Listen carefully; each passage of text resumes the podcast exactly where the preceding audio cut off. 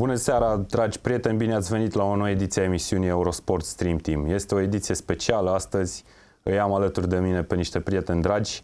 Vom vorbi astăzi despre etapa din, premi- din weekend de Premier League. Uh, au mai rămas trei etape, se joacă în anumite porțiuni ale clasamentului, uh, lupta nu este încheiată. Vorbim de asemenea și despre cupele europene. Uh, două echipe englezești sunt încă implicate în competiție. Dar, uh, în primul și în primul rând, să vă prezint pe invitații mei. Uh, sunt alături de mine cei de la tackle.ro. Salut băieți, eu o să încep să-i prezint acum de la stânga la dreapta. Uh, îl avem pe Vladimir Pagu. Salut Vladimir. Salut Dan. Ce ai făcut azi dimineață? Uh, am, m-am plimbat foarte mult prin București, am avut puțină treabă, acum mă bucur de, de prezență aici. Ne bucurăm să te avem alături de noi. Lângă el este de la tackle.ro Mihai Rotariu. Salut Mihai. Salut Dan, salut tuturor. Cum îți place studioul nostru? Bă, e super mișto și îmi place că aveți aer condiționat. Chiar eu am venit aici ca să mă răcoresc, practic, sincer să vă zic.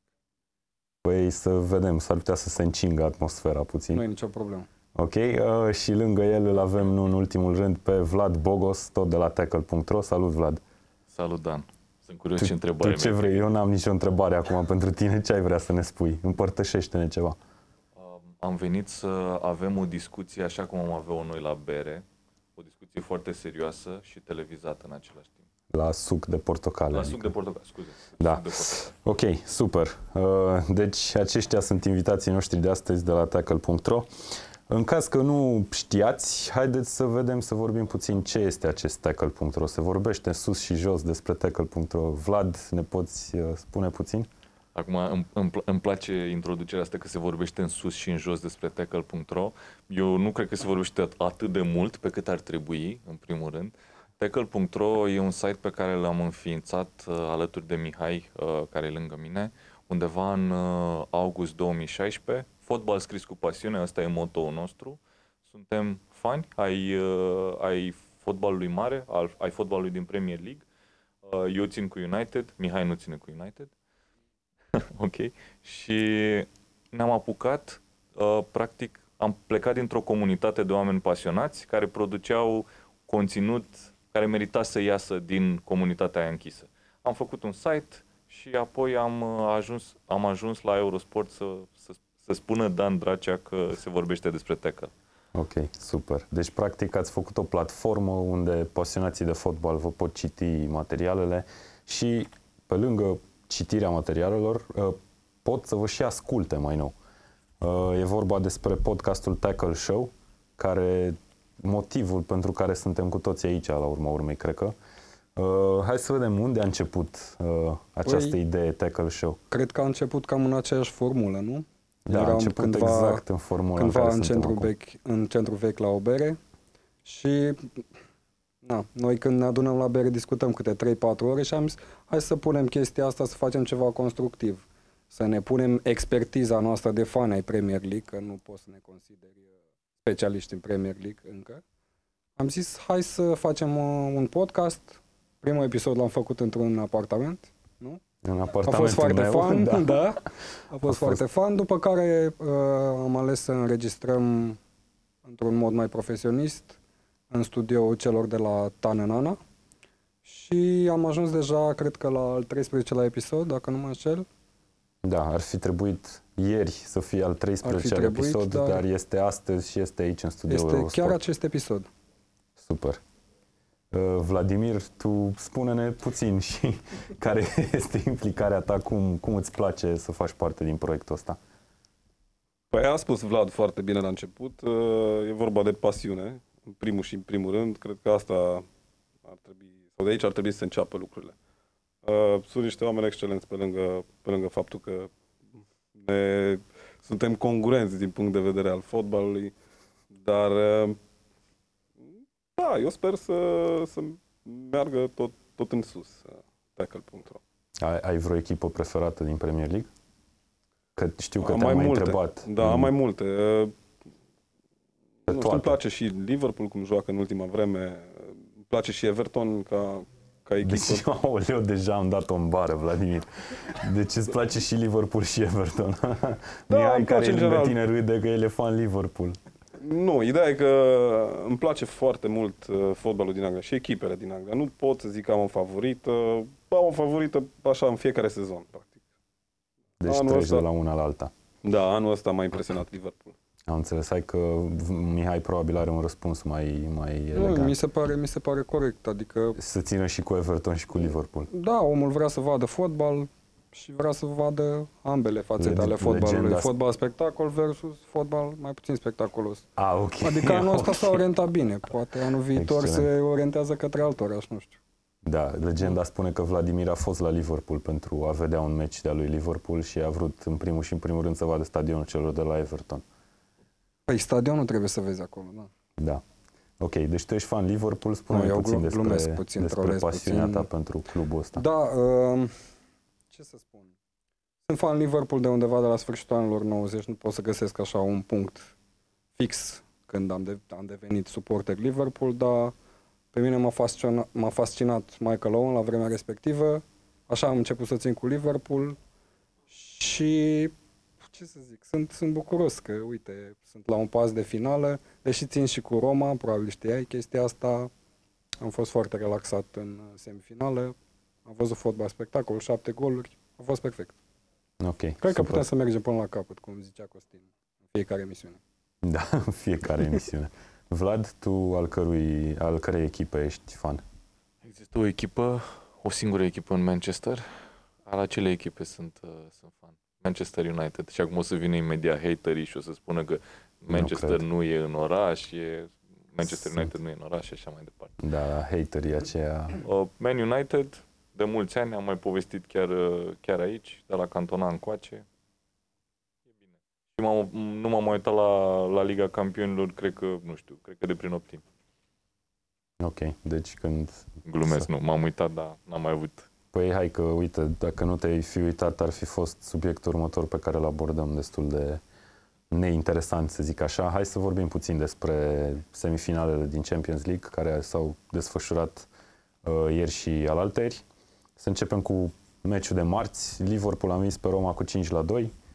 Mihai, ca fan al ambelor echipe, spune-ne câteva cuvinte despre meciul ăsta. Da, uh, a fost un meci cum orice spectator probabil își dorește să vadă. Neutru. Da, neutru, ok. Și, um, nu știu, a arătat uh, o altă față a fotbalului din Anglia, o față pe care mulți suporteri ai Premier League tot așteaptă să o vadă din punctul meu de vedere. Uh, sigur, Liverpool a avut o perioadă de dominare de 70 de minute, dominare totală, în care a dat 5 goluri, putea să dea mai mult. Iar uh, Roma a salvat ultima impresie pe ultimele 10 minute, marcând cele două goluri și cu ocazia asta au readus uh, în memorie episodul Barcelonei, când au revenit spectaculos și s-au calificat după 3-0. Nu cred că va fi cazul în partida de la Roma. Mi se pare că Roma deja e stoarsă de resurse destul de mult, are niște mijlocași destul de în vârstă. Um, Totodată Liverpool uh, a devenit din ce în ce mai solidă, e foarte constantă și cred că va fi un meci uh, destul de abordabil.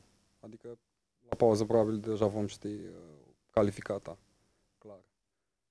Ok. De partea cealaltă, cealaltă semifinală Hai nu că mi o se- să vorbim și despre da. aceea puțin mai târziu. Ok. Uh, acum, uh, să le reamintim prietenilor noștri care ne ascultă sau se uită la noi că așteptăm întrebările voastre, comentariile voastre, dacă cumva aveți să ne spuneți vreo informație interesantă sau vreo părere sau să ne puneți vreo întrebare despre meciurile despre care vorbim. Nu ezitați să ne o puneți și experții noștri de la fața locului vor răspunde la, la ele. Vlad, tu cum ai văzut uh, meciul acesta între Liverpool și Roma? Sau l-ai văzut? Uh, L-am văzut, la Ok. fel de relaxat ca Mihai, doar că din motive complet diferite, dar uh, vreau să-l provoc un pic pe Mihai. Există o echipă foarte dragă mie, Sevilla se numește, sunt sigur că e la fel de dragă și lui Liverpool, în fața căreia Liverpool a avut 3-0. Liverpool se duce cu 3 goluri avantaj la Roma, a mai venit o echipă cu 3 goluri avantaj la Roma, tu zici că nu mai e posibil a doua oară și practic forța defensivă care a crescut enorm la Liverpool, odată cu venirea lui Van Dijk, cu uh, forma foarte bună a lui Robertson, tu zici că nu se mai poate, nu se mai întâmplă a doua oară. Nu, pentru că ceea ce a realizat Roma în meciul cu Barcelona a fost o excepție. Uh, a fost o revenire de senzație și nu mi-aduc aminte să fie avut Roma foarte multe ocazii pe lângă golurile pe care le-au dat. Uh, iar Liverpool e cunoscută ca o echipă eminamente ofensivă, una care marchează goluri, îmi vine greu să cred că nu o să reușească să marcheze la Roma, mai ales pentru că Roma are nevoie să riște foarte mult, să, să atace, iar contraatacul lui Liverpool este letal. De asta zic că șansele sunt undeva spre 90%, poate chiar mai mult, ca disputa să fi fost deja încheiată. Și mai au un calcul aici și experiența antrenorului lui Liverpool în dauna lui, lui Di Francesco, care a greșit total tactica în, în meciul tur, asta e clar. Venind cu trei fundași contra unui atac al lui Liverpool letal, uh, a Mie pierdut meciul. personal, eu văzând meciul, am avut impresia că primele 20-25 de minute au fost foarte strânse. Nu știu, așa am da, văzut așa eu e, meciul. așa e. După care mi s-a părut că efectiv, nu știu dacă a coincis neapărat momentul cu uh, ieșirea lui Oxley Chamberlain de pe teren, poate, dar eu cred că puțin după. Mi s-a părut că s-a rupt, efectiv. Pentru Roma s-a rupt jocul, mi s-a părut că a fost ca și când aveau doi oameni mai puțin pe teren. Nu, nu neapărat chestia asta s-a întâmplat. Eu zic că mai degrabă a început să funcționeze pasele la Liverpool. Pentru că Roma deja se apăra destul de avansat cu cei trei fundași, aproape de centrul terenului, ceea ce era foarte riscant. Și, ca drept dovadă, s-a întâmplat ce s-a întâmplat. Două goluri, singur cu portarul. Vladimir, tu ai văzut meciul, cum ți s-a părut? Eu n-am văzut meciul, recunosc că n-am văzut meciul, am văzut în schimb golurile. uh, Care după. gol ți-a plăcut cel mai mult? Cred că Salah a dat o scăriță, dacă nu mă înșel. A, a fost un gol foarte mai frumos. fain decât golul 1. Mie golul 1 mi s-a părut cel mai bun. Nu, e, a fost foarte sigur pe el. E, e în, în formă maximă, Mohamed Salah și s-a văzut asta. Cred că nu-i prima scărință, dacă nu mă înșel. Cred da, că, da, a dat multe goluri de genul da, acesta. Liverpool a, a distrus-o efectiv pe Roma. Păcat că a luat două goluri pe final. E Însă- mai bine pentru noi că o să avem un meci și în retur. Nu știu cât de interesant o să fie. Probabil că, adică și eu sunt de acord cu, cu Mihai că până la pauză meciul retur o să aflăm deja uh, echipa finalistă sau una dintre finaliste. Dar uh, da, nu poți să vii pe Anfield cu trei fundași în fața lui Mane, Firmino și Mohamed Salah. E foarte greu. Ok, Salah, care are un sezon uimitor, câte goluri are? 43 de goluri în toate competițiile, dacă nu mă înșel. 43 de goluri, uh, un jucător care a plecat de la Roma pe 35, dacă nu mă înșel. 35 de milioane de euro și acum joacă la un cu totul alt nivel. Mihai, știu că tu ai o părere foarte concretă despre Da, chiar aceasta. dis- discutam chiar noi doi uh, amical uh, și spuneam că nu mi-aduc aminte în istoria fotbalului un salt așa de mare în evoluții la, la un jucător. Cred că a marcat undeva la 15 goluri, Salah la Roma, iar acum are 43 de goluri, după cum ai spus, în 47 de meciuri jucate. Un om care evolua ca winger. În continuare, el în teren, pe foaia de joc, evoluează ca winger. Că Ca vezi aripă mai mult dreaptă, ca un da? vârf împins? Dar uh, având în vedere sistemul lui Liverpool, tactica și felul cum se mișcă în teren și faptul că Firmino joacă rolul de nou fals foarte bine, uh, Salah mereu uh, pătrunde în spațiile dintre fundași în zonă centrală. Da. Și asta l-a făcut să atingă numărul ăsta impresionant de goluri, dar are un număr impresionant și de pase decisive. Știu că mulți fani Liverpool și probabil că nu numai fanii Liverpool, multă lume care urmărește mulți microbiști, uh, sunt de părere că Salah ar trebui să fie jucătorul anului sau să, să câștige balonul de aur. Vlad, tu ce, ai vreo părere legată de subiect? Am mai discutat noi uh, chestia asta la, la podcast, la Tackle Show. Da, dar nu dăduse încă două goluri cu Roma. Exact. Nu avusese ultimele două săptămâni grozave. Exact. Noi, uh, ultima dată când discutasem, eu ziceam de De Bruyne, că ar trebui să fie cel puțin în shortlist-ul în cei trei de balon, la balonul de aur. Asta luând în calcul că probabil Messi și Ronaldo în continuare vor fi între cei trei și va mai fi încă un loc. Uh, La ce sezon are Salah uh, și cum termină sezonul, pentru că De Bruyne practic s-a stins și nu mai are nimic pentru care să mai joace. Nu că nu mai joacă el fotbal, dar nu mai are un obiectiv foarte clar echipa. Uh, Salah va fi acolo și mi-ar plăcea enorm de mult să văd balonul de aur venind în Premier League și nu ducându-se în La Liga. Da. Am o iubire deosebită pentru La Liga, după cum știți. Am înțeles. Ok, uh, prieteni, vă așteptăm întrebările, comentariile din nou. Hai să luăm câteva comentarii dacă sunt acum, să le vedem pe ecran. George Purcălabu, salut! Ce părere aveți despre varianta Ralf Ragnic pentru Arsenal ca manager? Deja am trecut la Arsenal, după cum bine vedeți. Sau măcar ca director sportiv alături de un manager tânăr adus la recomandarea lui. Desigur, Arsenal un subiect foarte hot, să zic așa, fierbinte. Uh, pe voi pe cine vedeți? Nici nu știu cui să-i pasez întrebarea. Cine dorește? Vlad?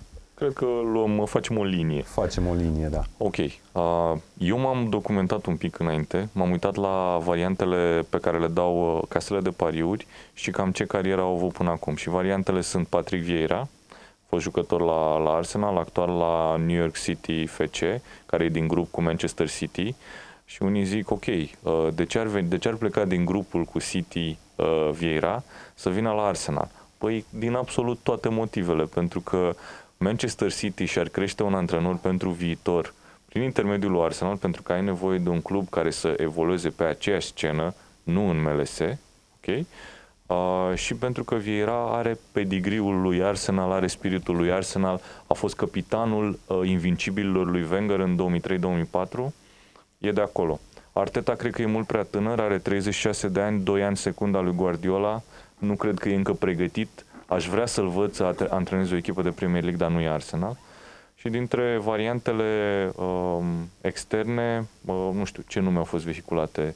A fost Ancelotti, cred, nu parcă nu-l văd.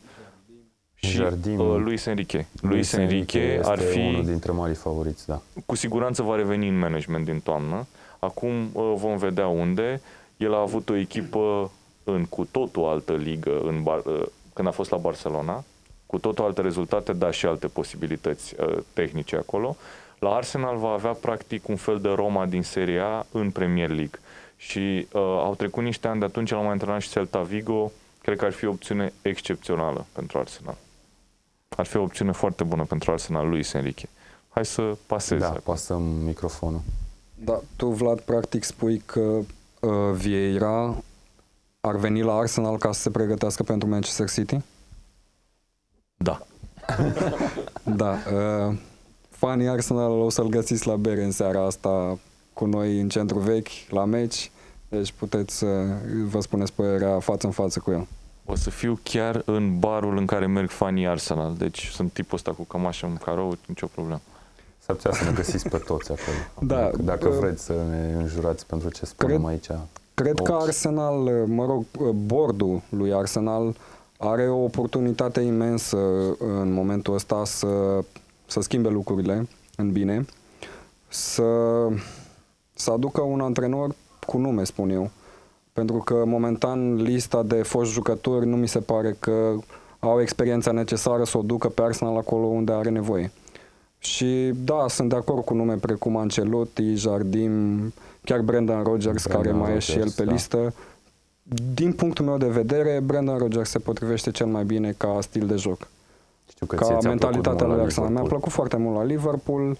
Îmi place mai mult Klopp acum, asta e clar, dar uh, cred Are că... un je cu Klopp. Da, pe, pe, pe mentalitatea asta de fotbal ofensiv uh, ar trebui să insiste Arsenal și încă o chestie de care mai trebuie să fie conștienți fanii lui Arsenal, uh, vor avea un următor sezon de sacrificiu. Oricine ar veni, nu, dar următorul sezon, clar, uh, antrenorul care va veni va încerca prima dată să-și testeze toate resursele, să-și facă un plan de viitor, să înceapă o reconstrucție. La fel a făcut și Jurgen Klopp când a venit la Liverpool, a folosit absolut tot lotul, inclusiv de pe la tineret, foarte mulți. Și dacă vine un nume din cele care nu sunt vehiculate și ia titlu sau terminal al doilea sezonul viitor, ce spuneți? Vladimir, uh, jos pălăria. Tu cum vezi situația de la Arsenal? Pe cine aduci? Știu că ești mare fan football manager, așa e? Da, uh, și sunt de acord cu ce a spus Pe George. cine ai aduce tu dacă ai fi director de fotbal în, în football manager? Sau ceva Mi se de, pare sau bună ai, opțiunea. Te duce tu? O, nu. Mi se Tu pare te bună duce? opțiunea lui George cu Ralf Ragnick, da? Ralf Ragnick este un uh, manager general foarte bun, cu experiență. Uh, lucrează foarte bine cu tinerii. Nu știu dacă s-ar plia din punctul ăsta de vedere la Arsenal, dar ca manager general a făcut treabă și la Schalke și la Leipzig, din câte știu. Uh, da, el manager general cu un antrenor tânăr, nu știu însă, antrenor, mi-e, mi-e frică să mă gândesc la un Patrick Vieira care să dea kicks în Deci sezonul nu următor. îi vezi pregătiți încă pe tinerii Nu, pe despre n-am, care n-am se văzut vorbește. nimic uh, la Patrick Vieira în MLS, n-am văzut nimic, adică nu știu să... Ei, din câte știu eu, conduce conferința de est sau e pe locul 2? Sau? Vlad spune că a fost pe, sezon, pe locul 2 sezonul trecut la final. Deci rezultate are totuși Patrick Vieira. Nu știu are dacă și ar niște avea ani în- dintre cei trei, dintre Henri, uh, Vieira și uh, Arteta, are cea mai mare experiență în management, după părerea mea. Probabil că în management cea mai mare experiență din, ce- dintre cei trei uh, o are Patrick Vieira, dar uh, mi-ar plăcea să-l văd pe Henry la, la Arsenal. Cred că e visul oricărui fan. Absolut, absolut. Da. Uh, hai să mai luăm o întrebare, dacă mai avem întrebări. Să vedem dacă apare ceva pe ecran. Dacă nu apare în 3 secunde, mergem mai departe, nu? Răzvan Valentin, Real Madrid câștigătoarea UCL. E unul așa, cred. Hai să trecem mai departe, că cred că e momentul potrivit să trecem la a doua semifinală. Real Madrid a învins-o pe Bayern Munich aseară, uh, 2 la 1 în Germania. O vedeți pe Real Madrid câștigătoare? Mihai. Este foarte posibil. A- Au o experiență extraordinară în Champions League. Jocul, în schimb, nu e pe măsura experienței, din punctul meu de vedere. Cel puțin anul ăsta au avut extraordinar de multă șansă, inclusiv la, la München. Um, au, avut, au fost foarte aproape chiar să, să iasă rușinos din ligă cu Juventus. Uh, cred că se vor califica în finală. Bayern are foarte mulți accidentați. Nu, nu-i văd să revină pe Bernabeu. Mm, în finală orice este posibil. Uh, De multe ori se estompează valoarea dintre, dintre jucători, dintre echipe și contează foarte mult forma de moment.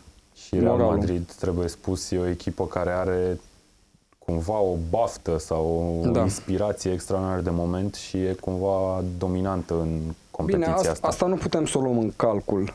Uh, Da, sigur. Dar, da, contează foarte mult forma de moment atunci, în finală. Poate să ia, dar eu sper să nu ia, pentru că cred că va lua Liverpool. nu? Pentru că e Liverpool încă în competiție, da. Vladimir, Și chiar tu merită. ce părere ai? Ai văzut meciul de aseară? Dacă pe primul nu l-ai văzut? Nu, din păcate nu l-am Nici văzut pe nici pe cel acesta. de, de Am aseară. înțeles. Iarăși am văzut golurile. Uh, nu mă așteptam, sincer, să, să-i văd pe Real Madrid uh, câștigând pe Allianz Arena cu Jupp Heynckes antrenor. Niciodată nu m-am gândit la asta. L-am văzut pe Jupp Heynckes bucurându-se mult la primul gol și după aia la golul 3, la, când a pierdut uh, gol, golul decisiv la urma urmei. Uh, așa stătea în scaun dat pe spate. Da, am văzut imaginea, am văzut imaginea respectivă. Nu, Real Madrid are o forță de grup extraordinară în Champions League. Uh, știm asta. Mm, E foarte probabil să, să ajungă în finală după două goluri marcate în deplasare. Da, două. Ok, două goluri marcate. E destul de greu pentru, pentru Bayern să revină pe, pe Santiago Bernabeu, însă nu știu, dacă ar ajunge în finală Liverpool cu Real Madrid, aici nu știu ce să spun, însă na, e, e forța de grup extraordinară și cred că își doresc tripleta cei de la Real. Sigur, cine nu și-ar dori eu. Absolut. Uh, Uh, hai să-i pasăm microfonul. Pase scurte până la Vlad. Pase scurte și pe jos, ai Vlad, n-ai ai mingea, văzut meciul. lași la poarta. Am văzut meciul. Tu vezi Ah, tot. Da, cred că o să ajungă Real în finală. Cred că Realul în Champions League în fiecare an, fără nicio excepție, e echipa de bătut. Dacă bați Realul, e Champions League. Cum se întâmplă lucrul ăsta? Că în, dacă privești doar jocul pe teren, cum a spus și Mihai, nu pare atât, de- o echipă atât de impresionantă. Vladimir a punctat foarte bine. Au o forță de grup fantastică și vine o generație acum la Real Madrid care este senzațională. Asensio e top 5 mondial într-un an, doi maxim. Este Ok. senzațional. Ați văzut și ce finalizare a avut aseară, de altfel. Da? Deci Mie puștiu mi s-a este părut un șut destul de excepțional. banal, sincer să Nu, fiu. nu. Nu? Bine, A ok, știut. hai, nu vreau să te contrazic, dar uh, nu... Deci eu văd absolut toate calitățile unui jucător world class în Asensio, care le are deja de un an. Și are, nu știu, are cred că 20 de ani, până în 21, ceva de genul ăsta. Bun, uh, pentru mine, cum am mai zis, Zidane e Dumnezeu în fotbal. Zidane este suprem, a fost jucătorul meu preferat. Acum, ca manager, e un pic bizar să ajungi direct la Real Madrid, să câștigi de două ori Champions League, poate și a treia oară.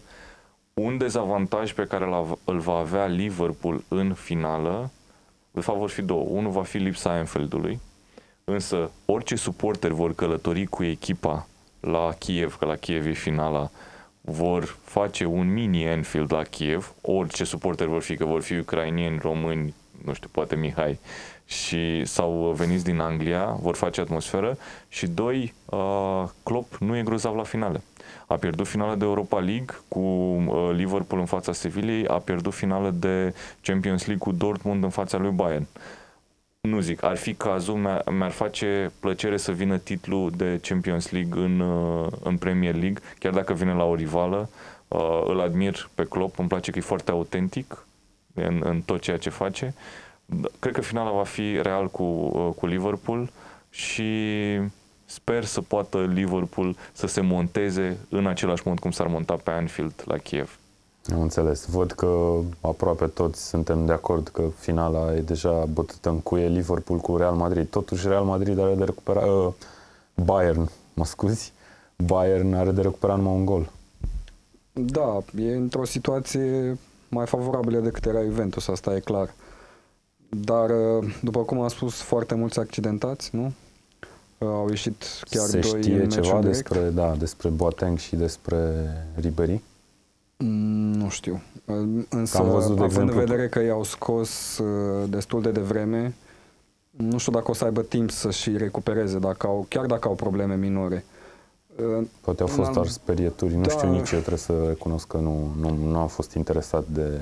Da, în al doilea rând, hai să ne gândim că în poartă la Bayern e Ulreich și nu e Neuer.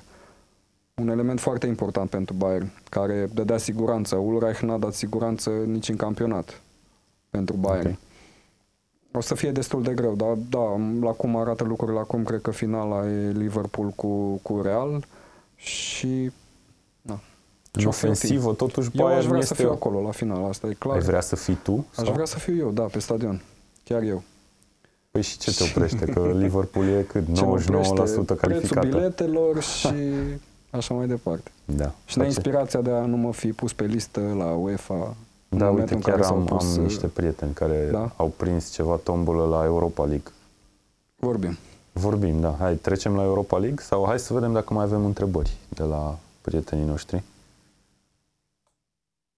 Cristian Alexandru, bună seara domnilor, știu că Vlad e diavol, mai adăugăm un trofeu în vistierie, eu așa spun. Uh, Când? Anul viitor. FA Cup, nu, la FA Cup se referă Ah, că FA Cup, da, corect. există o finală Doamne. de jucat cu Chelsea.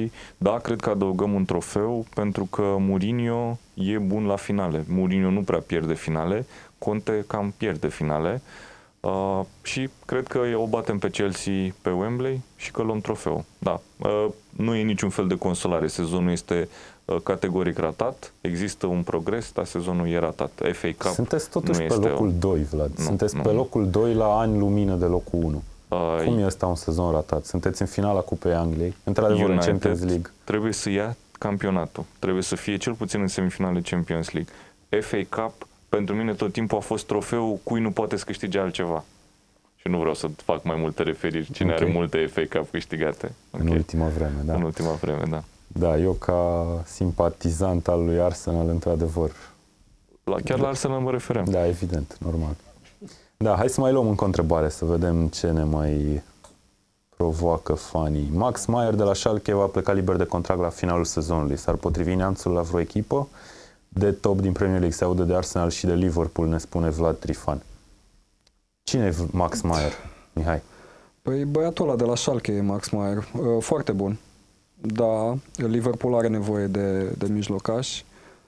După cum se Mai ales vede, a acum. rămas doar în 3 Da. până la finalul sezonului, ceea ce e destul de grav pentru noi, mai ales că unul dintre ei e James Milner, care are o vârstă. Dar joacă Um, la un nivel foarte, foarte ridicat. Exact, James exact, e Milner. surprinzător pentru mine, șocant chiar. Ce ar fi să-l cheme și la național acum că s-a accidentat Oxley Chamberlain, cu, Eu cu n-aș toate avea că nimic s-a, s-a împotrivă. retras. Um, Mie mi se pare că Milner e un, cum să zic, un prototip de jucător polivalent foarte rar întâlnit în exact. fotbal. Exact. Ok, uh, Uh, Da. Cred că Max Meyer nu va ajunge în schimb la Liverpool, nu, adică din zvonurile care se propagă prin presa din Anglia, Nu l-am văzut ca o țintă a lui Liverpool, deja va veni Naby Keita, probabil vor mai lua un, un mijlocaș tot central, tot de profilul lui Keita. Um, ar fi extraordinar la Arsenal. Știam că a mai fost și o țintă pentru Tottenham la un moment dat. La oricare dintre ele, cred că ar face treabă Max Mar, mai ales că vine gratis, lucru extraordinar din punct de vedere financiar. Da. Vladimir, mai ai ceva de adău- adăugat? sau Da, mai de luăm o Maximilian întrebare? Maier, eu m, cred că o să meargă direct la Bayern München, cum a plecat și Leon Goretzka, liber de contract, cum a plecat și Niklas Zule de la Hoffenheim, cum a plecat, uh, cred că a mai plecat de la, de la da, mă rog, au mai Sebastian plecat Rudi. mulți de la Borussia. Exact, nu știu ce, cred că Bayern München face cârnați foarte buni, pentru Nu, că eu altfel cred nu că explic. este o echipă care efectiv ca o caracatiță și Exact, și ia câștigă toți tot, jucătorii deci din campionatul de intern. Mulți Cum a ani. fost, să fim sinceri, și steaua la noi în România mult timp, dacă stăm să ne Așa e. gândim. Max Maier, e un, uh, pe de altă parte, Max Maier uh, e un fotbalist foarte bun la mijloc, da? Și închide foarte bine jocul, uh, dar urcă atunci când e nevoie. Uh, Joacă foarte bine, de-aia Schalke în momentul de față este pe locul al doilea în Bundesliga. Mm, Nu știu dacă l-aș vedea în Premier League, poate, poate la Arsenal. Maxim la Arsenal pe Max Maier. Ok. Dar eu zic că o să meargă la Bayern München. Ok, Bayern München. Bine, să mai luăm încă o întrebare, dacă mai avem, desigur. Roxana Diaconescu, când au fost cei trei invitați, Vladimir Mihai și prima dată la stadion și la ce meci? O întrebare puțin diferită față de cele cu care suntem obișnuiți. Hai să o luăm de la Acum- stânga la dreapta sau cumva ca să nu mai pasați, să nu mai întrebarea- faceți pase lungi. Ok, Doar întrebarea scurtă. era prima dată la stadion? Asta Da, când am... ați fost prima dată la stadion, la ce meci? Ma, deci meciul nu mi-l amintesc, am fost cu siguranță în uh, minunat oraș Roman, județul Neamț, din care vin eu, pe stadion, cel mai mare stadion din Moldova, care se numește Stadionul Moldova și este pe malul râului Moldova. Excelent. Așa, am fost la un meci al echipei la minorul Roman, așa se numea pe vremea aia, cum se cheamă Mai altfel. există? Ex- Se cheamă altfel, dar există. Nu știu exact uh, cum se numește acum. Uh, și era cu siguranță un meci de divizia B uh, în moment, cel pe care mi-l amintesc eu, poate a mai fost ceva înainte, în momentul în care la minorul se bătea la promovare pentru divizia A. A fost la un moment dat Dănuț Lupu pe la Roman, a fost o chestie din asta, o mișcare întreagă, după care au pierdut ultimele șase meciuri din uh, campionat și nu au mai promovat.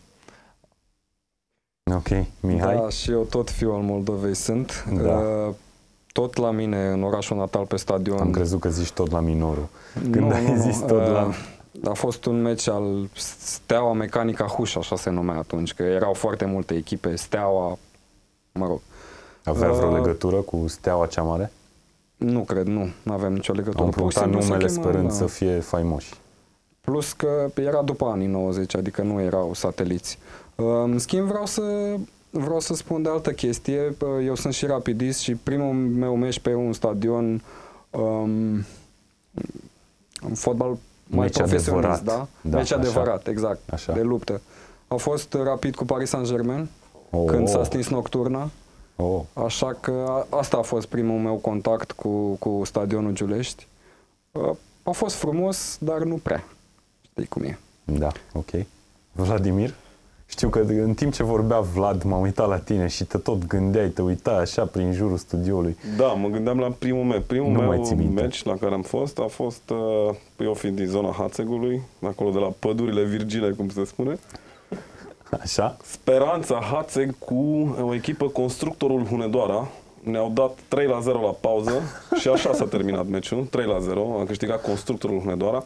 Iar un meci sau un stadion mai ok a fost la Oradea, uh, FC Bihor cu Dinamo. După care în București, pe Giulești, uh, o partidă de cupă a dat Romeo Surdu gol, Romeo incredibil. Surdu. Nu dăduse Incredibil. gol, Romeo Poți să-l Surdu de comentezi? două- Era în primul sezon sau...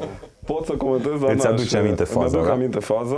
Uh, În Dani câteva. Coman a greșit acolo, în care a ieșit cu picioarele înainte, nu știu, a fost un semifaul, Romeo Surdu a trecut foarte simplu și a trimis mingea în plasă fără probleme.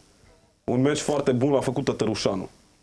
Țin minte că un meci foarte bun l-a făcut Numai nume Tătărușanu. grele în acel Dar meci. speranța Hațe cu uh, echipa aceea, constructorul Hunedoara, 0 la 3. Ai încheiat exact ca la radio. Da, hai să spun și eu. Scorul e senzațional. Primul meu meci, habar n-am care a fost. Știu sigur că a fost un meci de al FC Brașov.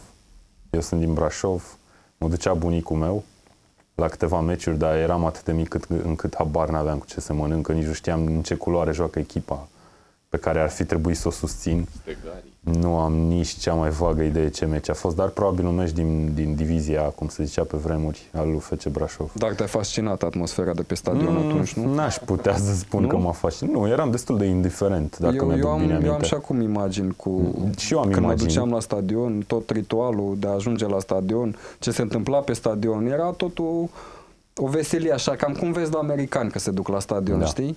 Nu se duc așa cu o încruntare, domnule, dacă pierdem azi, gata, s-a terminat Da, lumea. e Nu, se duc să interesant. se simtă ei bine, e entertainment.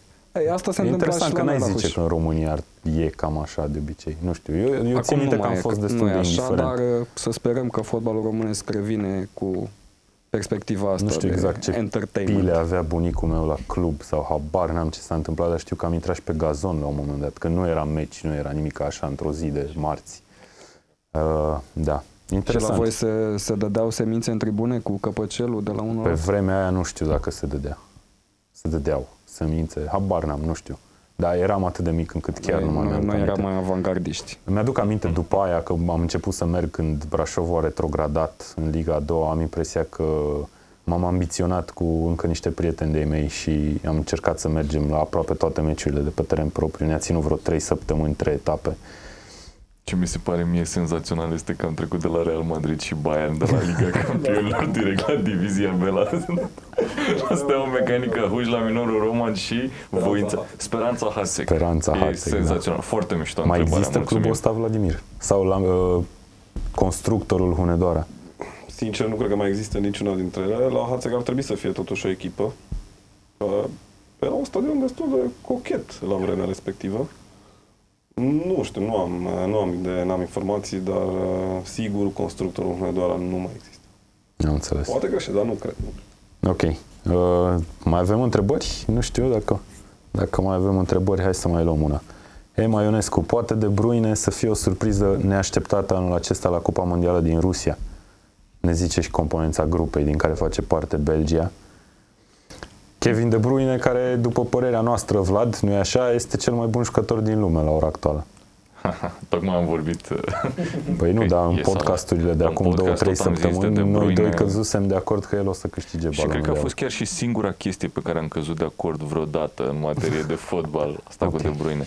Uh, Belgia are o echipă senzațională, uh, ca în- de obicei în ultimii ani, Alderweireld, uh, Vertonghen, uh, Lukaku. Fellaini, Lukaku, Hazard, uh, De Bruyne, Mertens. Uh, Eu cred că nu, dacă De Bruyne va face un mondial foarte bun și Belgia va face un turneu bun, nu va fi sub nicio formă o surpriză.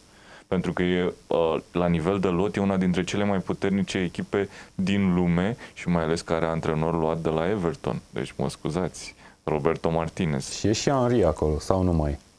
Era antrenorul secund al lui Martinez. Serios? Da, da, da. Mai e încă, Mari? Uite, nu știam asta. Antrenor Ar cu fi fost cum să fie atacanții, cu spune. portariști. Antrenor cu atacanții, spune mi ai, probabil că nu l-ați auzit din cauza Uh, microfonului. Da, voiam să spun ceva, am uitat, dar cred că mi-am Ceva de Belgia, ceva de Kevin De Uh, Bruyne. Nu, nu, nu. Uh, A, apropo de asta cu cel mai bun jucător din lume și de Bruyne, eu nu am înțeles niciodată de ce uh, balonul de aur îl privim ca un trofeu individual, da? Un trofeu individual, adică jucătorul Da. e încununat Cred că cu acest intuiesc ce trofeu vrei să spui. pentru activitatea lui, da, de-a lungul unui sezon sau unui an, nu știu exact ce se ia în considerare. Uh, ar trebui pur și simplu să nu conteze trofeile de echipă. Un campionat mondial e un trofeu de echipă, un campionat, un trofeu, un campionat e un trofeu de echipă, la fel și cupa și așa mai departe. Uh, De-aia militez eu pentru Salah. Are cele mai bune cifre, merită balonul de aur. Dacă avea de Bruyne cele mai bune cifre, eram de acord. Sau Messi, sau Ronaldo și așa mai departe. Că Vlad vrea să te completeze, Balonul de aur e un trofeu de popularitate, de aceea în ultimii ani s-a dat numai între Ronaldo și Messi orice s-ar fi întâmplat. E trofeu de popularitate și atât. cred. Și acum, anul ăsta, eu Știu că anul ăsta s-au- nu cred s-au- că va s-au mai schimbat, câștiga uh, Messi sau Cristiano Ronaldo. Anul ăsta nu cred că va fi, sau poate că e un concurs de personalitate Dacă în pe continuare care îl câștigă rămâne- Salah sau De Bruyne. Da, dacă în continuare rămâne aceeași perspectivă, cum zicea Vlad, uh, o chestie de popularitate, o chestie pe care o votează, nu mai știu cine votează acum, votează jurnaliștii, nu? Uh, Este foarte posibil ca chiar dacă, să zicem, Cristiano Ronaldo să nu ia Champions League, dar să ajungă undeva prin zona sferturilor de finală și cu cifrele pe care le are în spate momentan, cu 15 goluri înscrise în Champions League, se poate înscrie ca favorit la balonul de aur, ok. Dar eu mi-am spus părerea, nu, nu înțeleg. Nu înțeleg algoritmul, în primul rând. Vreau să înțeleg algoritmul. Vladimir, uh, crezi că poate fi un an în care unul dintre Messi sau Ronaldo o să lipsească din acel top 3 final? Adică avem patru candidați destul de clari din punctul meu de vedere. Avem pe Messi și pe Ronaldo și avem acum și pe De Bruyne și pe Salah. Eu cred că ar trebui să se dea în funcție de sezonul, sezonul fotbal. Cum a evoluat în sezonul respectiv. Salah a Pe bun, evoluat uite, ești excepțional. un jurnalist care trebuie să voteze la, la acel trofeu. individual. Asta înseamnă să fii puțin subiectiv. Na, nu i-aș vota din nou pe cei doi. Uh, nu, aș merge pe Salah. Eu cred că a făcut Ok, cel și mai ai, bun sezon. și ai scoate pe unul dintre ei doi. Da, Dacă ar fi să alegi un top 3, deși nu așa funcționează lucrurile. da, Ok, pe care dintre ei? pe Messi. Pe Messi. Da. În ciuda Nu- faptului că Barcelona ia titlu la distanță destul de mare. Exact cum a spus și, Și e Vlad. încă neînvins în Spania, dacă nu mă înșel. Da, însă când joci acasă cu gimnastic sau cu Levante... Păi și Real sau Madrid a jucat cu gimnast, cu Așa gimnast, e, gimnasticul într-adevăr, cred că mai e dar prima Real ligă. Madrid, forță de grup, Champions League, dorință, se vede unde s-a ajuns. Real, uh, Barcelona, nu știu, nu, nu, Ok. nu-i văd, uh, n-a avut ceva senzațional, uh, Ok. nici Messi și nici Barcelona. Adică să câștigi un titlu în Spania nu mi se pare nici ca și când ai câștiga un titlu în Scoția ca Celtic. E o părere personală și atât. Am înțeles. Uh, revenind la întrebare, pe De Bruyne îl vedeți făcând minuni la, în Naționala Belgiei la campionatul mondial? Eu cred că Belgia are șanse foarte mari să ajungă într-o fază superioară a campionatului mondial. Poate chiar în finală. Are lotul necesar la dispoziție. Dar cred că l-a avut și acum are patru ani. talentul. Iar, da, De Bruyne e omul cheie în lotul ăla. Nu mai A e demonstrat-o Hazard. și la Acum City. patru ani a fost Hazard. Ții minte că un nu meci... mi se pare că mai e Hazard Da. și Hazard e în, da, e, în, e în scădere de formă, așa mi se pare. Mhm. Deși, cum spuneai tu la podcastul trecut, una dintre aplicațiile pe care le folosim îl dă pe Hazard ca, Cea mai ca mare rating, medie ca de- cel mai da. bun om din Premier League. Da. Ok, hai să trecem mai departe. Am vorbit despre fotbalul european, hai să ne întoarcem cumva la Premier League. Mai sunt încă trei etape, patru etape. Da, patru etape cred că mai Depinde sunt. de- Unele echipe mai au trei, dar sunt puține echipele, din câte știu eu. Ok, hai să facem un mic preview, o mică avancronică a etapei care urmează. Uh, trecem prin toate meciurile, bănuiesc cum facem și la podcast. Hai să trecem prin toate meciurile, dar foarte scurt la, la unele. podcastul Tackle Show, trebuie să zic La și eu. podcastul Tackle Show, da. Ok, avem sâmbătă la ora 2 și jumătate în direct pe Eurosport 1, Liverpool cu Stoke. Avem un om aici care ne poate spune multe despre meciul acesta. Liverpool-Stoke. Are vreo miză pentru vreuna din echipe meciul ăsta? Uh, da, da, are o miză și pentru Liverpool și pentru Stoke. Din păcate pentru Stoke și pentru Liverpool, pentru că dacă Liverpool câștiga etapa trecută, cred că era, era gata, uh, nu, nu mai avea Chelsea șanse să, să revină. Um, Liverpool trebuie să-și câștige meciul ca să fie sigură de locul ei în, în Champions League mai departe. În schimb, cu accidentările care sunt momentan în lot și având în vedere că la câteva zile vine meciul cu Roma, nu-l văd pe Jurgen Klopp trimițând în teren cea mai puternică echipă. Probabil va amenaja unul dintre Firmino, Mane, Salah, probabil și unul de la mijloc. Se aude de Woodburn, care ar putea să fie folosit la mijloc ca variantă de, de compromis. Probabil vor fi rotiți și fundașii laterali. E, e greu de spus, dar chiar și așa, cred că Liverpool ar putea să se impună. Și joacă Stoke, împotriva lui ca de Stoke. atare, da, cred că va fi ultimul ei, eh, nu știu, Mă uit acum rapid pe Regret din lista asta Premier mea League. pe care mi-am scris-o aici. Stoke nu are în momentul ăsta voie să mai pierdă vreun punct. Și joacă cu echipa Încercam care să văd dacă e retrogradată direct. În caz că pierde, rămâne la 29 de puncte. Swansea, dacă câștigă sau dacă câștigă mai multe echipe deasupra, ajung la 36, ar fi încă nu. 7. Da. Mai, Cu mai trei trebuie o etape etapă, rămase. practic, ca să fie Da. siguri. Dar Stoke e Condamnat. poate cea mai slabă, cu alături de West Brom, o echipă din Premier League. Uh, într-adevăr, Liverpool are nevoie să menajeze și probabil că mai mult asta va fi cheia. Eu nu cred că e esențială victorie nici pentru Liverpool, sincer. Dar pe Stoke cam o bați. Da. Da. Ok. Trecem mai departe. La ora 17 avem o multitudine de meciuri. Începem cu Huddersfield-Everton. Vladimir Everton, una din echipele, multitudinea de echipe preferate pe care le ai. Așa este. Uh, O vezi Everton- învingând la Huddersfield, a bătut-o pe Leicester, am impresia, etapa trecută. O victorie Da, da. bună. Huddersfield, uh, eu am dat-o retrogradat acum câteva luni. Mă mir că încă nu este pe unul dintre locurile retrogradabile. David Wagner a făcut un sezon foarte bun la Huddersfield în primul an. Uh, Cred că, cred că o să rămână în, în prima ligă. E, e foarte important, știi, chestiunea că uh, promovezi din Championship în, în Premier League. E te simți bine ca echipă nouă, rămâi după prima an, însă deja al doilea an de Premier League uh, e foarte greu, devine din ce în ce mai greu. Iată că se menține această chestiune. Cred că nu va pierde Huddersfield. Ok. Ok, trecem mai departe la Newcastle cu West Bromwich. Este tot la ora 5. Are cineva ceva de spus despre meciul ăsta? Pasăm microfonul. Uh, meci al tristeții, așa cum le numesc eu în, uh, la podcast. Uh, Newcastle deja și-a asigurat prezența pentru încă un sezon în Premier League. Bravo, Rafa Benitez. Da. Um, iar West Brom a cam terminat.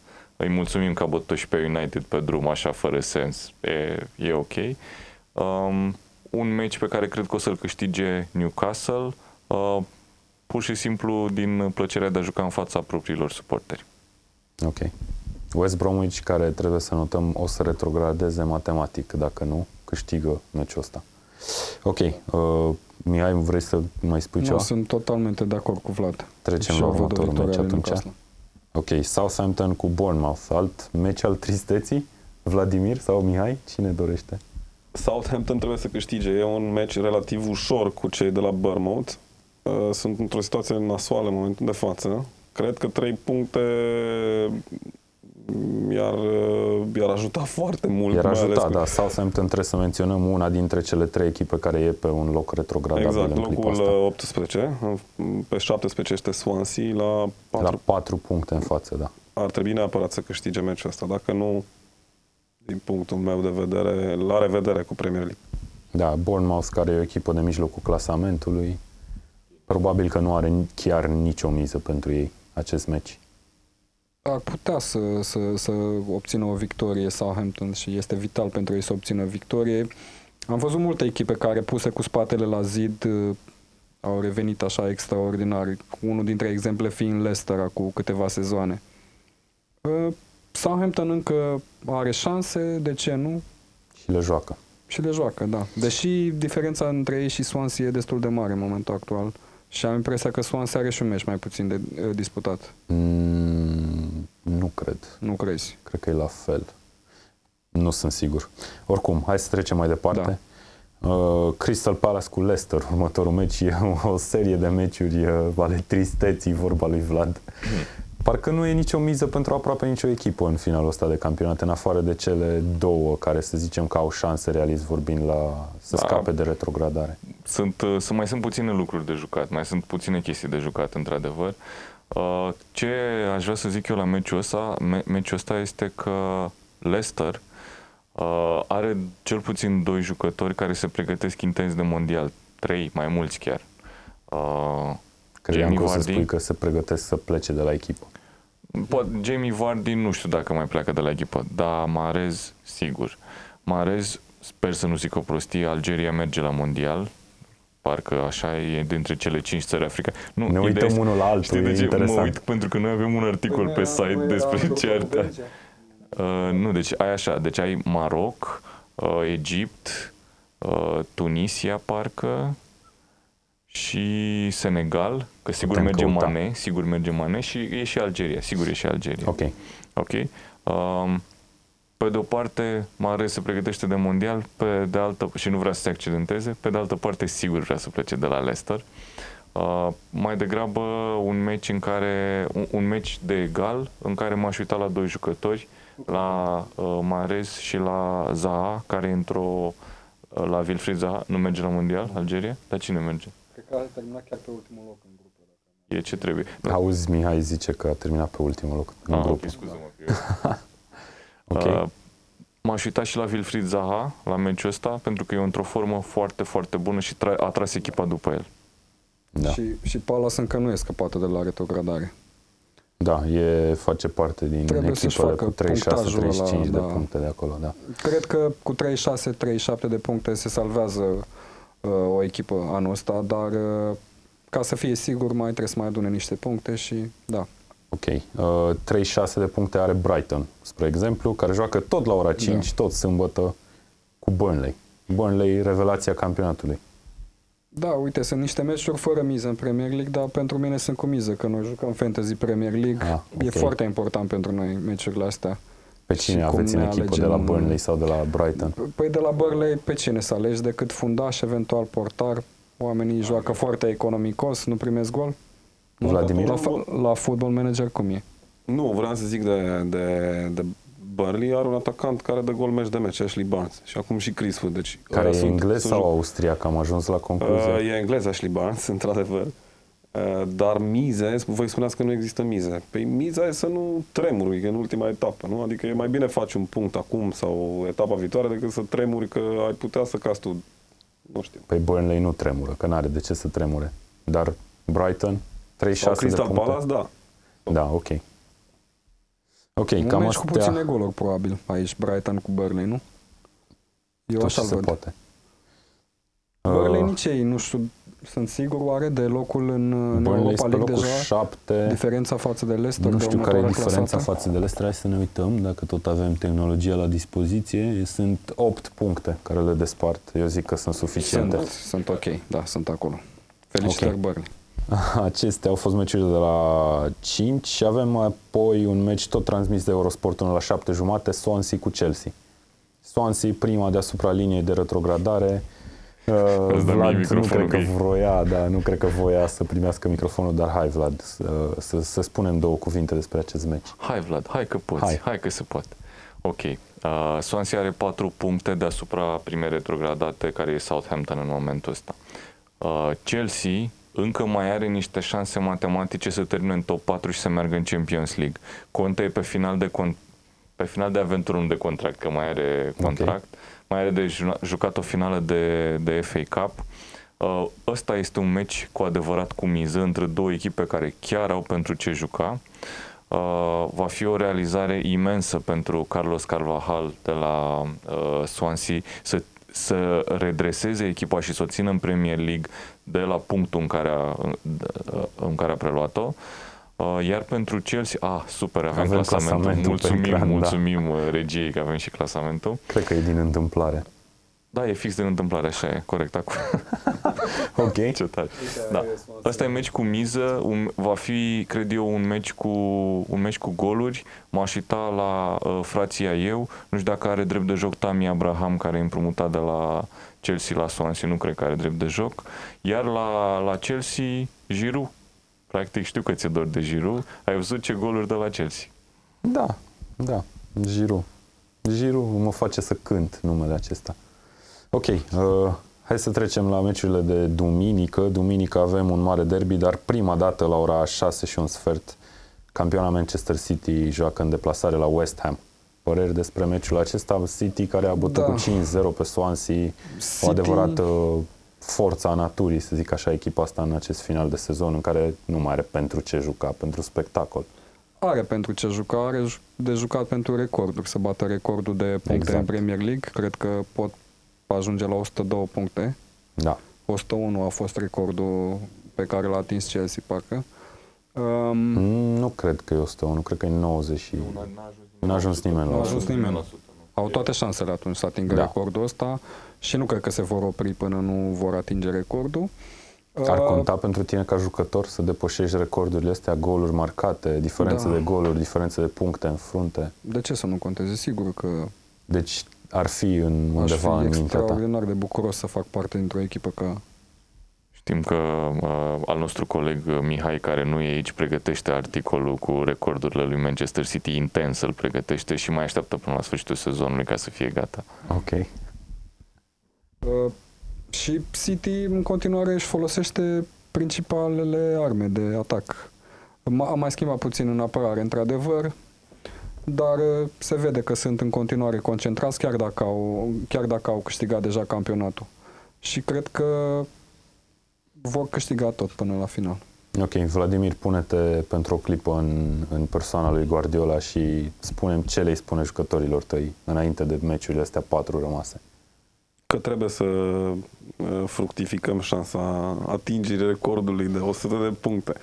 Da, clar că pentru asta mai joci, că pentru altceva nu, nu, văd, nu văd vreo miză. Deci trebuie să faci 100 de puncte, să le demonstreze Guardiola, să-mi demonstreze și mie până la urmă uh, că nu e un antrenor terminat. Eu am crezut după primul sezon că nu o să facă față. În al doilea sezon am măturat pe jos în Premier League cu absolut toate echipele și sper să facă până la final pentru el, ca să, să dovedească lumii că, că e un mega antrenor. Deci West Ham e condamnată la statutul de partener de joc meciul ăsta. Dacă te uiți pe punctaj, pe clasament, într-adevăr, însă ai un Arnautovic, ai un uh, London Stadium sau Olympic Stadium. Olimp, da, cred Da? că îi se zice în ambele feluri. Vlad a dat din cap când Nu l-ai se pomenit pe Arnautovic. Și mie personal îmi place foarte mult de el, chiar dacă... Are 10 goluri în momentul de față. Cred că a venit în iarnă. Nu știu dacă în iarnă sau în, uh, chiar vara trecută. Așa e, dar are 10 goluri. A, l-a ajutat foarte mult pe David Moyes și a ajutat-o și pe West Ham pentru că știm cum era cu Slaven Bilic. Ok. Dar totuși City o să câștige. Spui Da, tu. da. Bine. Trecem la derbiul etapei. Probabil cel mai mare meci al acestei etape, Manchester United cu Arsenal. Eu acum realizez că tu fix înaintea derbiului Manchester United cu Arsenal vrei să mă duci într-un bar de fani Arsenal. Acum am realizat chestia asta. Mm, da, Bun. nu știu, nu m-am În gândit la primul rând- aspectul ăsta. Gândiți-vă la că va fi un moment istoric, va fi ultimul duel dintre doi mari rivali, Mourinho și Wenger. De unde știi că va fi ultimul duel? Eu, Nu-l vezi sincer, pe nu cred, Wenger că se antrenând mai, nu cred că se mai întâlnesc. Sau dacă se întâlnesc, va fi așa by chance. Nu vor fi cele întâlnirile din campionat care știi sigur că vin.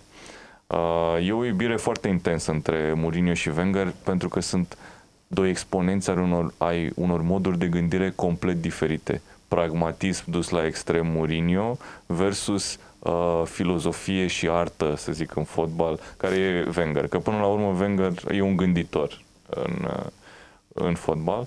Uh, cumva cred că o să-mi pară rău după el. Uh, cum ar spune uh, prietenii mei Fine Man United, o să-mi pare rău după acel 8-2, e unic uh, United cu Arsenal 8-2. Nu o să fie genul ăsta de scor, cu siguranță va fi... Da, uite, mi-ar plăcea un 5-5, un 3-3, ar fi, ar fi excelent, ar fi frumos de despărțire așa. Și crezi că o să fie spectacolul acesta? Goluri multe? Nu. Meci tacticizat? Meci tacticizat, asta va fi. Da.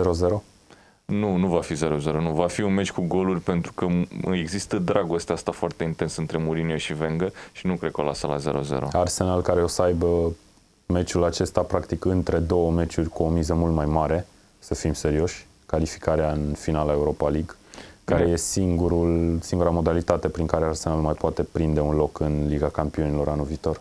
Problemele celor două echipe nu pleacă nicăieri că mă, pe finalul de sezon Arsenal are niște probleme în apărare, clar, iar uh, United are niște probleme de filozofie. Uh, Da, nu cred că va amenaja uh, Wenger echipa, ok, poate va face ca etapa trecută, îl va ține pe Aubameyang rezervă și va intra cu la cazet. La cazet a mers foarte bine, dar ok. Nu uh, cred că îl poate ține pe Aubameyang rezervă, fiindcă nu are drept de joc în Europa League, da. Aubameyang. Deci probabil o să-l Păi vezi și pe atunci, teren. de, și atunci de ce l-a ținut în etapa trecută? Nu, da, a- acum m-a lovit Bine că nu s-a informația auzit. asta. De fraier, da.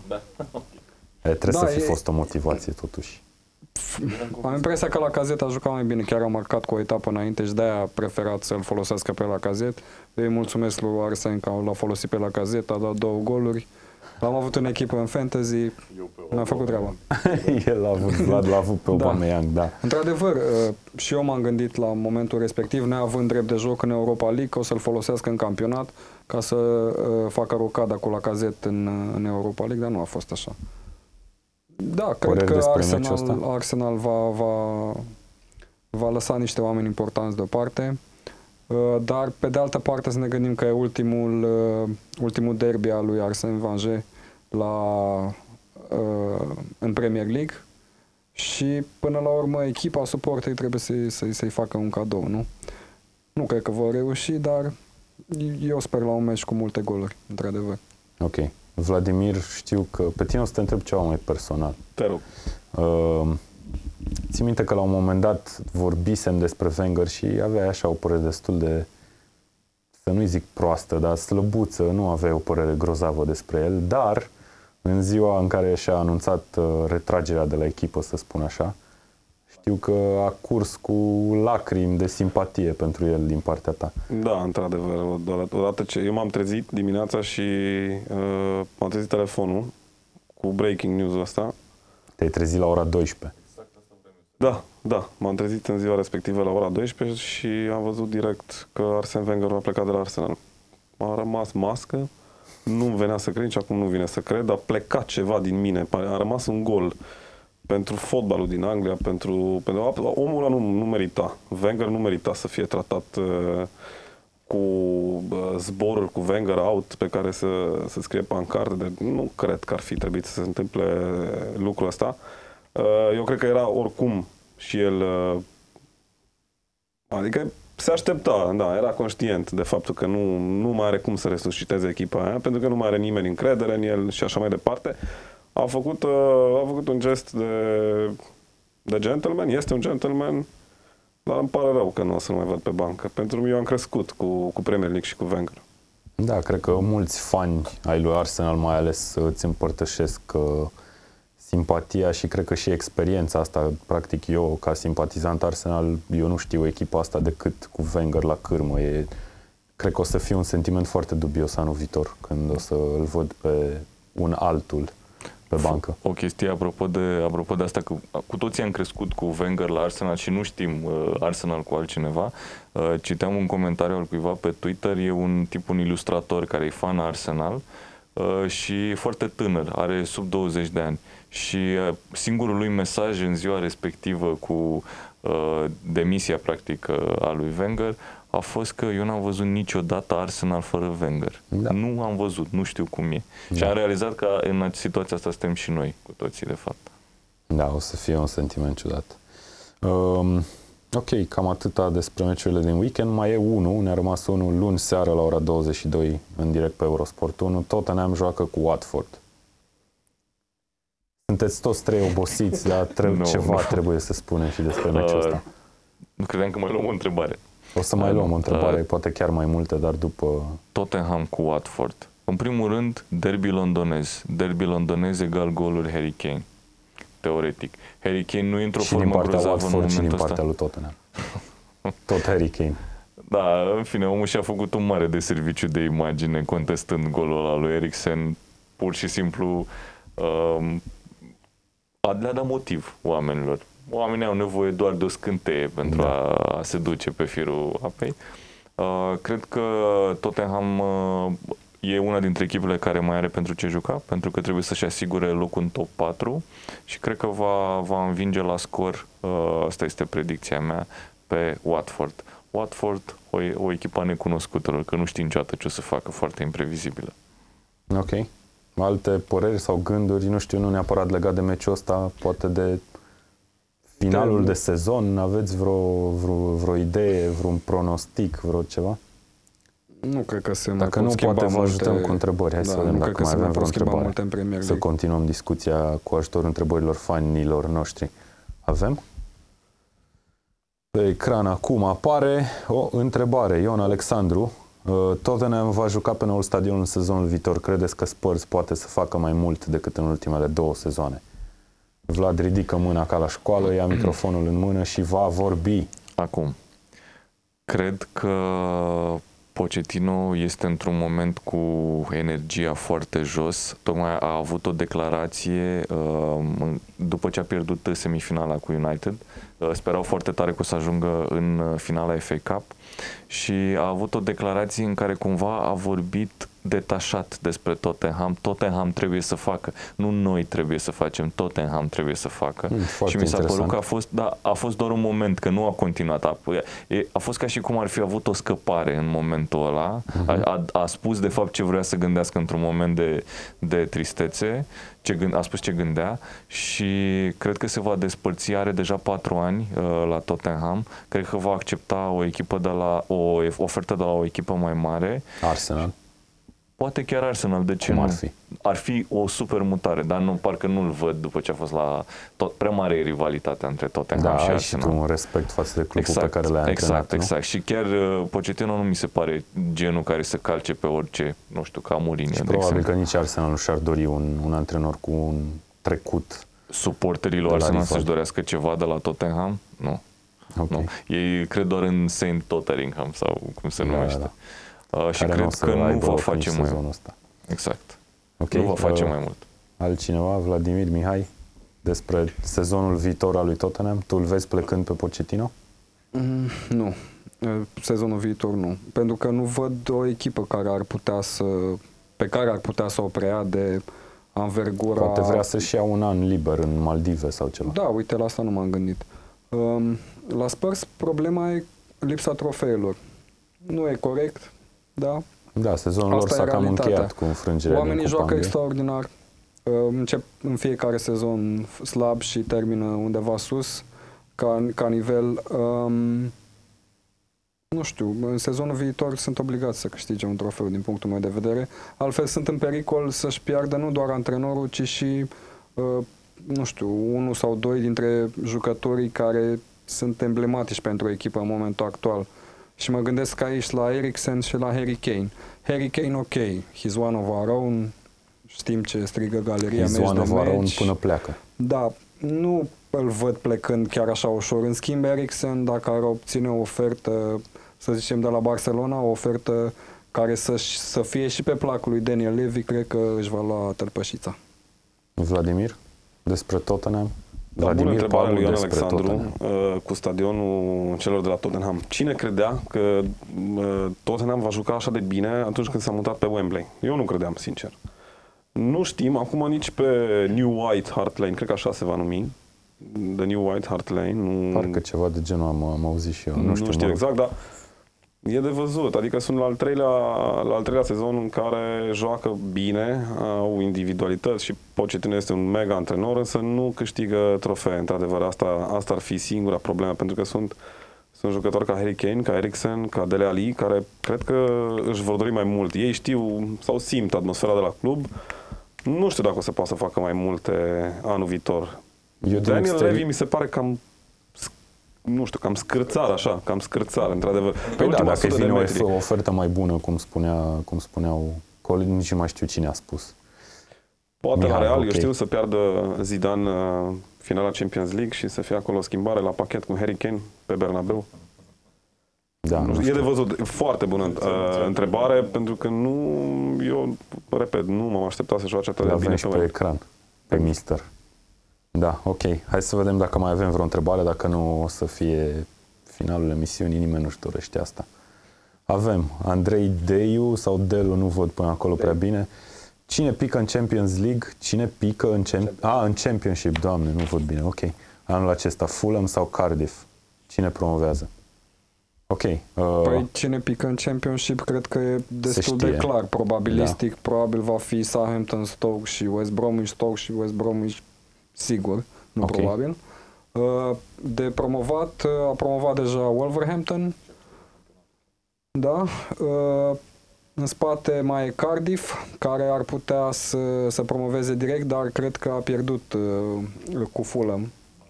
Uh, nu cu Fulham, cu Derby. Uh, Fulham a Hai că în timp ce vorbiți voi o să-mi Da. deschid telefonul să văd clasamentul. Și m, da, e posibil ca Fulham să, să promoveze direct. Uh, Ar fi frumos. Cred că e singura lor șansă să-l păstreze pe Ryan Sessegnon. Fulham, care trebuie neapărat menționat, are stadionul meu preferat din Anglia. Ok. Puteți continua. ok. Da, deci o, o promovare a lui Fulham ar fi ceva extraordinar. După cum spuneam, ar putea să-și păstreze și Nestemata na, pe Sesenion. Uh, Care are și acum 7, 17, 18 sau câte ani are? 17? Da. O să spună Vlad mai O multe. să spună Vlad. Dacă promovează Fulham, asta vreau să zic, nu neapărat de sesiune, dar vorbesc și despre asta, nu-i problemă. Uh, voi veni la podcast, la emisiuni, voi veni cu tricou cu Sesenion de la Fulham. Serios vorbesc. Da, credeam că Cum de ai un Sesenion tricou de la- cu Sesenion de la Nu Fulham? pot să dezvălui asta încă. Încă. Ok. Nu, uh, da, Sesenion e jucător uh, uh, de nivel world class, uh, are 18 ani, ceva de genul ăsta, a jucat sezonul ăsta din 44 de partide ale lui Fulham, a început ca titular 42, a jucat în 43 în total, e ceva absolut nefiresc. Joacă, a trecut din, de, fu- de la fundaș stânga, a trecut mijlocaș stânga, dă o grămadă de goluri, pase decisive și a fost jucătorul anului, practic, în, uh, în Championship. Tânărul jucător a, a luat toate trofeele posibile la... uh, Seamănă cu Bale, așa, ca să știi că, poziție și joc? să știi că seamănă cu Bale, foarte bună comparație. Sau nu cu m-am gândit. Roberto Carlos? În- Undeva între Bale și Ashley Young, da. Ok. Ok. Uh, mă uit acum pe clasament Cardiff și cu Fulham se cam bat pentru locul 2 Da. cu două etape înainte de final și Probabil avem că- apoi o serie de echipe Aston Villa sigur în play-off. Uh, mai este acolo Middlesbrough, Derby, Millwall, Delsborough cu Brentford. Da, Middlesbrough și Derby în principiu sunt celelalte echipe care ar putea să intre în play-off în clipa de față. Da, mie mi-ar plăcea să, să meargă și Derby. Um, să revină o echipă care a câștigat campionatul cu Clough, după cum știm. Um, dar cred că dintre toate cele care s- ar putea să intre în play-off, cea mai puternică mi se pare Cardiff. Dacă într-adevăr Cardiff a alunecat în locurile de play-off. Din câte știam, era în Uh, Este continuare a la doua. un punct. E a doua. Da, e cu un E a punct, doua. E a e doua cu la un un punct punct de deasupra lui Fulham. Fulham, da. Ok. Între Deci, timp, Sunderland văd retrogradată Wolverhampton, și, Cardiff și Fulham. ultimul loc în Championship se duce în Liga 3 Vladimir, ce spunem câteva cuvinte despre Sunderland? O echipă de tradiție care, uite, ea cum ar veni drumul lui Portsmouth, aș zice, cade în Liga 3 crezi că o să revină instantaneu în Liga Cade 2? în Liga 3 cu un antrenor, uh, Cu un antrenor- bun la prima vedere, un da. antrenor care a fost și pe Craven Cottage, Chris Coleman. Uh, Da, semifinalist la, la Euro cu țara Galilor. Mm, Păcat pentru, pentru Sunderland ce s-a întâmplat. Nu înțeleg unde, nu știu, nu pot să-mi dau seama. Dar mai există momente, momente aiurea în istoria unui club. Acum, din păcate, este pentru, pentru Sunderland, însă vreau să mă întorc la Derby County. Nu, nu cred că are nicio șansă Derby County. Cel, nu știu dacă mai este antrenor Steve McLaren. Putem verifica. Cu Steve McLaren nu am nicio șansă. Deci Să tu intre- ai ceva împotriva lui Steve McLaren, da, nu cred că e neapărat antrenor. al lui Steve Derby. McLaren nu cred că e un antrenor. Dar Warnock de la Cardiff ce Neil Warnock, fundat stânga, parcă a fost Neil Warnock, nu știu exact, dar nu, nu cred că Steve McLaren, dacă mai este, nu am informația asta, dar Este Gary Rowett ok. la Derby. Deci a plecat de mult. Deci o să Steve promoveze Derby. McLaren. Așa e. E clar. Ok. Hai să vedem dacă mai avem vreo întrebare în acest final de emisiune. Dacă mai avem. Ciprian ne întreabă sau ne spune, eu cred că se va simți lipsa lui Ox Chamberlain în meciurile următoare. Voi ce credeți? Și care e părerea voastră la clasica întrebare, Matip sau Lovren alături de Van Dijk în apărare?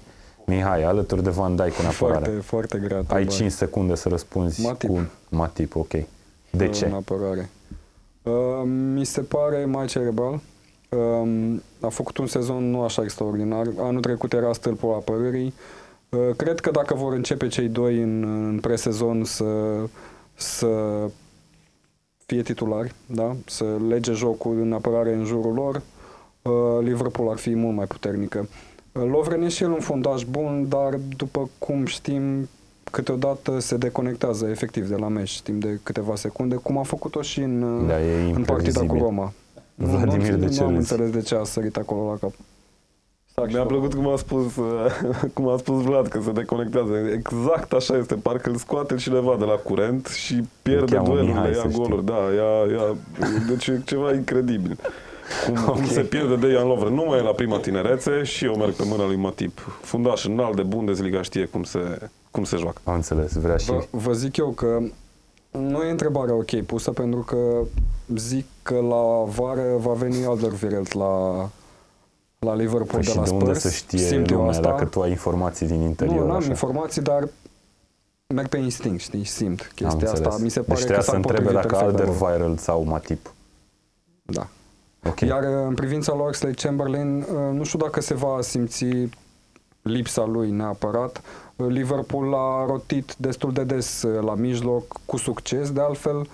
Problema e că au rămas doar trei și nu mai poți să îi menajezi sub nicio formă în niciun meci. Da, e complicat cu o linie de mijloc de 3. Oxley Chamberlain, care trebuie să spunem s-a accidentat destul de grav, se pare, și va lipsi și de la campionatul mondial. Va lipsi de la mondial. La forma actuală, linia de 3 a Angliei la mijloc ar fi fost uh, Henderson cu Lingard și cu Oxley Chamberlain. Asta ar fi fost linia de 3.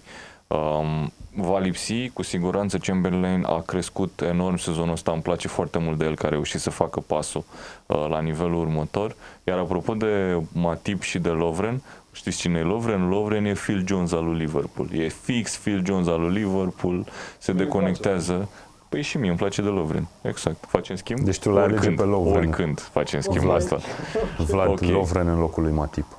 Uh, nu neapărat. Ce vreau să zic este că e foarte bună competiția pentru că au doi uh, fundași care nu sunt siguri de locul de titular și competiția asta e super pentru că teoretic ar trebui să-i țină concentrați pe amândoi. Van Dijk nu poți să-l scoți de acolo, clar este foarte bun, este alt nivel și pe cei doi îi rotești și e foarte bine pentru echipă. De exemplu, Arsenal nu poate să facă chestia asta, că nu are cu cine să o facă. N-am vrut să mă iau de Arsenal chiar pe final, dar Uh, Mai e o chestie de luat în calcul referitor la sezonul viitor și fundașii lui- centrale al lui Liverpool. Uh, Joe Gomez va juca și el fundaș central, deci vor fi deja 4 pe două posturi.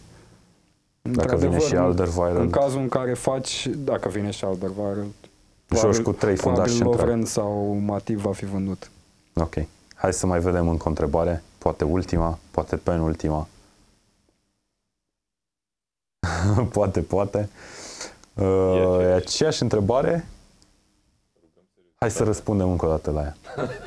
Nu, hai să nu răspundem. Hai să vedem o altă întrebare. Dacă avem, dacă nu, dacă nu o întindem spre meciul lui Arsenal. Vlad Rotariu. Cine este Opa. acest Vlad Salut, salut! Având în vedere faptul că Michael Carrick se retrage, iar cel mai probabil Fellaini nu își va prelungi contractul, e clar că United va căuta să aducă cel puțin un mijlocaș central. Pe cine vedeți potrivit pentru a completa o eventuală linie de trei alături de Pogba și Matic?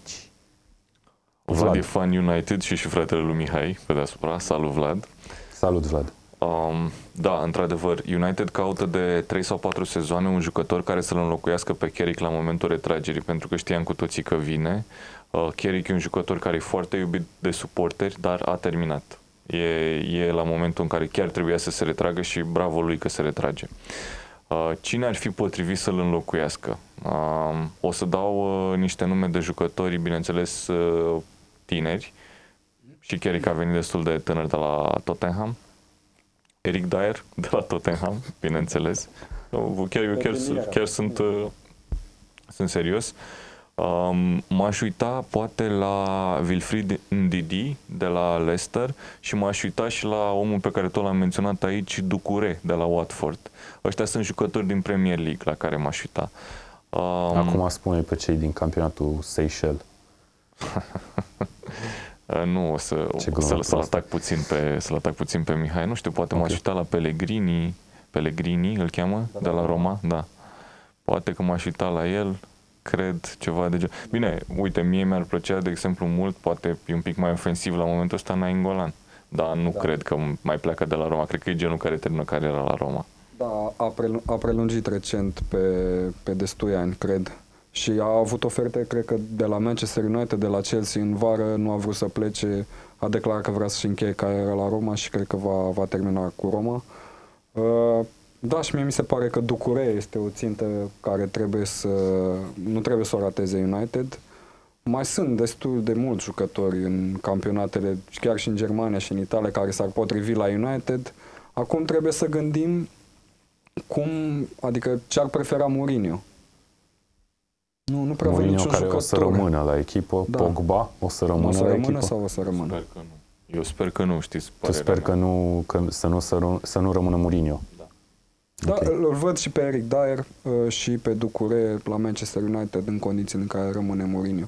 Sunt niște jucători care sunt disciplinați tactic, uh, au aliura de mijlocaș defensiv sau mijlocaș central preferată de Mourinho, mai ales dacă pleacă Fellaini, adică trebuie tot cineva înalt, eventual cu freza afro, dar nu mai știu. Eu nu știu pe nimeni. Niciun- Era un tip la ăla de la PSG pe Leicester. vremuri, când mă uitam eu la Eurogoluri, a dat un gol așa, un fel de, un fel de scorpion kick. Uite, uh, apropo de PSG, Cum? Fred. Nu, nu, nu. Era un tip care avea o freză afro, ah, îmi scapă acum. Rabio, Nu, nu, nu. Pe vremuri, acum vreo 15 ani, cred că se întâmpla. Eu Nu eram mai cu- știu. Da, nu era Uh, bio. Vreau aproape să că- zic de Rabio, apropo, că și el ar fi o soluție Da, pentru da. United, despre care am uitat complet. Pe care aș primi eu. Vladimir, mai vrei să spui ceva? Da, eu nu înțeleg de ce se vorbește despre transferuri. În continuare se vorbește despre transferul la Păi despre Manchester ce să United. vorbim? Păi nu, A, la Manchester United, la nu în Manchester general. United, da, revenind. Deci Ok. cum să-ți cauți în momentul de față un, un, uh, un mijlocaș central că nu mai e Kerry, că s-ar putea să plece uh, Fellaini? Păi îl ai pe Mata, îl ai pe Pogba, îl ai pe, pe Lingard, pe, îl ai pe McTominay, într-adevăr, îl ai pe McTominay. Noi mai vorbim de încă 50 de milioane pentru un mijlocaș sau 60 de milioane de lire sterline. Probabil că e Atunci ar supra-saturat trebui să plece fotbalul Mourinho în modern. momentul 2 și să termine situația. Pentru că nu poți să transferi, să zici, în fiecare an, uh, după ce ai ratat, poate pierde și FA Cup, dar uh, ne mai trebuie nu știu ce jucător sau un alt jucător sau uh, mijlocul nu e bun sau atacanții nu sunt ok. Mi se pare o tâmpenie. O tâmpenie foarte mare. Am înțeles. Vlad, un cuvânt de încheiere legat de Vladimir întrebarea asta. Pagu, accepti să o preiei pe Manchester United din, din vară? Și promit că nici măcar nu-ți dau sugestii dacă o preiei tu pe Manchester United. Îi dai mână liberă la transferuri. Nu, pentru că la United uh, nu poate să facă nimeni treabă după Sir E- Alex Ferguson. e greu. Cel puțin 10 ani. E greu, da. Gata. Ok, vă mulțumesc tuturor pentru prezență. Cam aceasta a fost, uh, doamnelor și domnilor, ca să folosesc o expresie din televiziune, emisiunea de astăzi. Uh, Vă mulțumim frumos pentru comentarii și întrebări, dar, nu în ultimul rând, o întrebare fulger pentru fiecare. Ai 150 de milioane și cumva un duh îți spune că poți să aduci pe absolut oricine la echipa preferată. Ai 5 secunde să alegi un jucător. Pe 150 de milioane? Oricât. Până în 150 de milioane. Aproape orice jucător din lume. Ți-au trecut cele 5 secunde. Îl Mihai, iau pe Modric. pe Modric. Lui ok. Suarez. Lui Soares. Vladimir? Tu n-ai o echipă preferată, tu unde l duci? Și- Leighton Baines, nu știu, la, la, o Leighton echipă, Baines. la, o echipă, la o echipă nu promovată. Leighton Baines, nu, nu, nu am fost, uh, fată, nu, nu am mai... Leighton Am Baines e un jucător foarte stabil, uh, pe partea stângă, are experiență, centrează foarte bine și eu cred că ar putea să facă față la Da, echipă nu putea să se promovată. transfere la, o- la un club mult mai mare acum 3, 4, 5. Asta înseamnă să fiu un Ani. jucător profesionist, cum a fost Toti, cum a fost uh, mai Am mult. înțeles. Bine, vă mulțumesc încă o dată. Mulțumim și noi. Mulțumesc și vouă, dragi uh, urmăritori, ascultători. Ne revedem săptămâna viitoare.